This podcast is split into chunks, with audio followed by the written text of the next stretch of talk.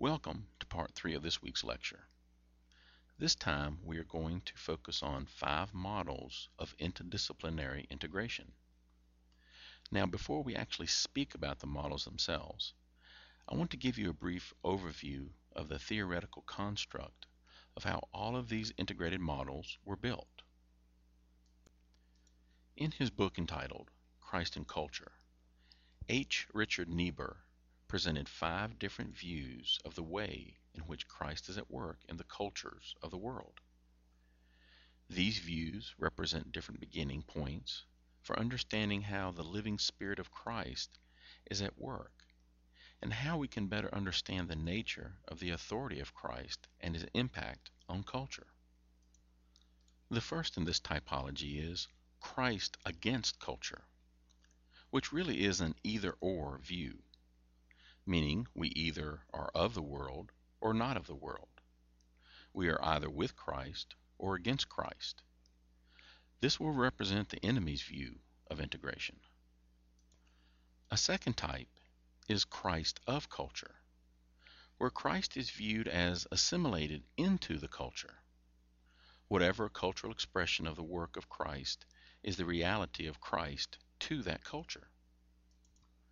Next we have the Christ above culture, that is, an above and approach, in which you can have this private devotion to Christ and at the same time be a very worldly person in another compartment of your life. Fourth, we have the Christ and culture paradox, two kingdoms striving to be predominant, which is another version of compartmentalized faith. Lastly, we have Christ, the transformer of culture, where true conversion and real change is possible. There is a long standing struggle between Christians and those coming from a worldview of science that goes back hundreds of years. This is the first paradigm Christ against culture. The notion that people are either of the world or not of the world. Adherents line up on either side of the room to champion either the perspective of psychology and the secular worldview or the perspective of Christianity. On this slide, there's a table that compares the thinking between these two perspectives.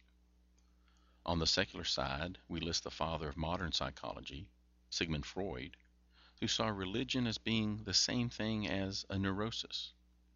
He felt that individual and organized religion were not realities in and of themselves, but really an inappropriate way of coping with problems, hence a neurosis. Then we have Albert Ellis, a more recent psychologist who went from being very negative towards any form of religion to eventually holding the position that religion is okay as long as we don't get too carried away with it. Now, his sense was that religion becomes a neurosis or illness when people are too devoted to God so that it becomes an overcompensation or a way to hide from their problems. The belief behind this viewpoint is the basic assumption that scientific thinking and religious commitment are simply not compatible. So they focus strictly on the personality or on the care of the psyche of the person and then reject and seek to eradicate the influence of the Christian faith in counseling and the practice of psychology. In the second column, we find Christian believers, such as J. Adams, the father of nouthetic counseling. As mentioned in an earlier lecture, this is a form of counseling that relies exclusively on the Bible for guidance with clients. Adams does not think of the, his way as therapy, but prefers the term biblical counseling. Martin and Deidre Bobgan are two writers who also support the Christian point of view and have coined the term psychoheresy, referring to a psychological worldview that they see as competing with Christianity. John MacArthur is a third Christian believer who speaks of the rival gospel of psychology or a neo Gnosticism. For these thinkers, Christian counseling should be limited to the care of the soul. They believe that God's Word is sufficient for all of our needs, and that psychology in all of its forms should be rejected and eradicated from Christian practice. For each side holding a Christ against culture point of view, you can see that they do not leave much room for integration, do they? So we want to be careful in how we do Christian counseling that uses psychological principles and how we can get past this sort of philosophical impasse. On the opposite extreme, we have those who hold a Christ of culture perspective, in which they see Christian belief as being completely and totally assimilated into the culture. They see themselves as living in a parallel universe.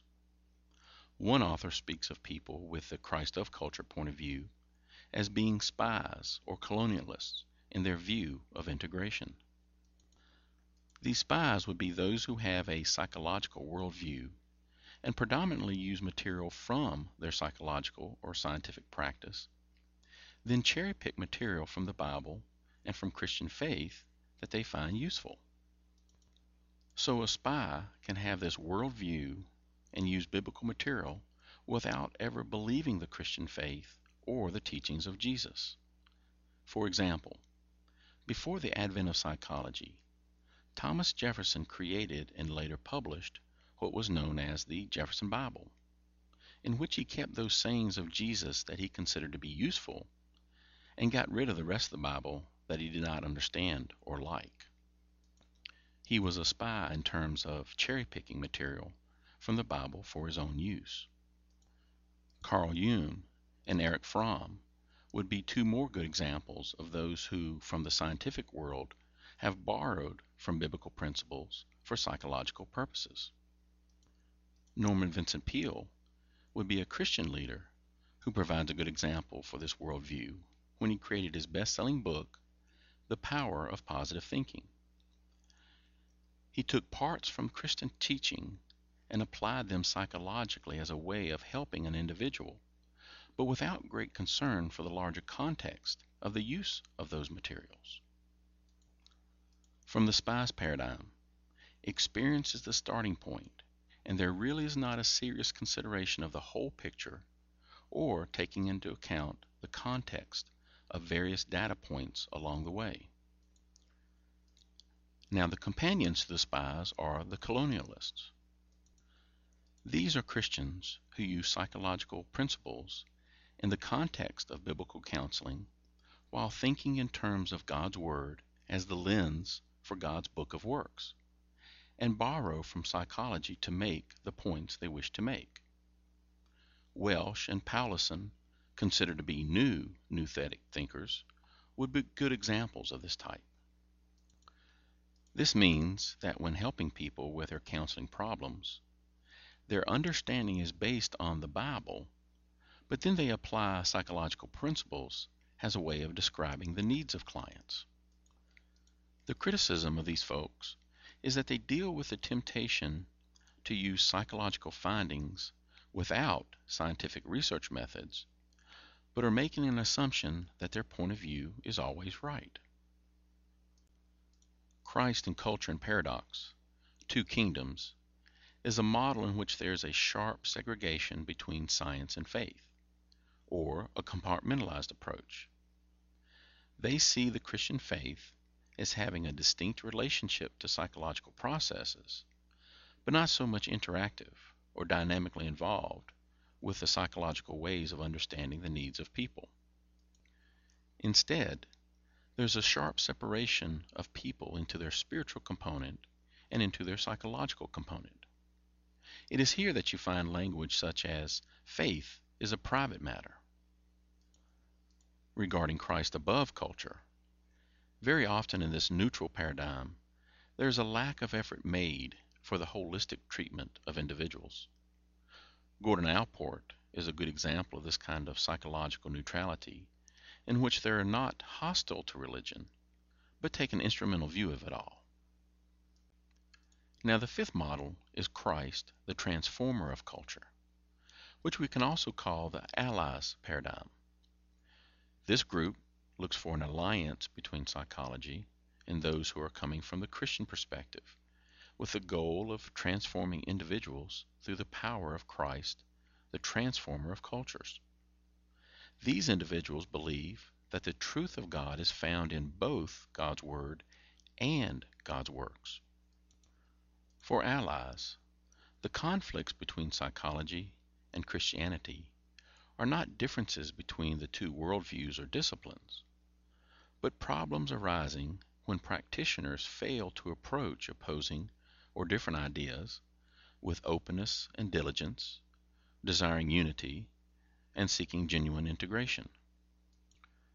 They believe that open interaction between different perspectives is the only way to do the best we can for our clients.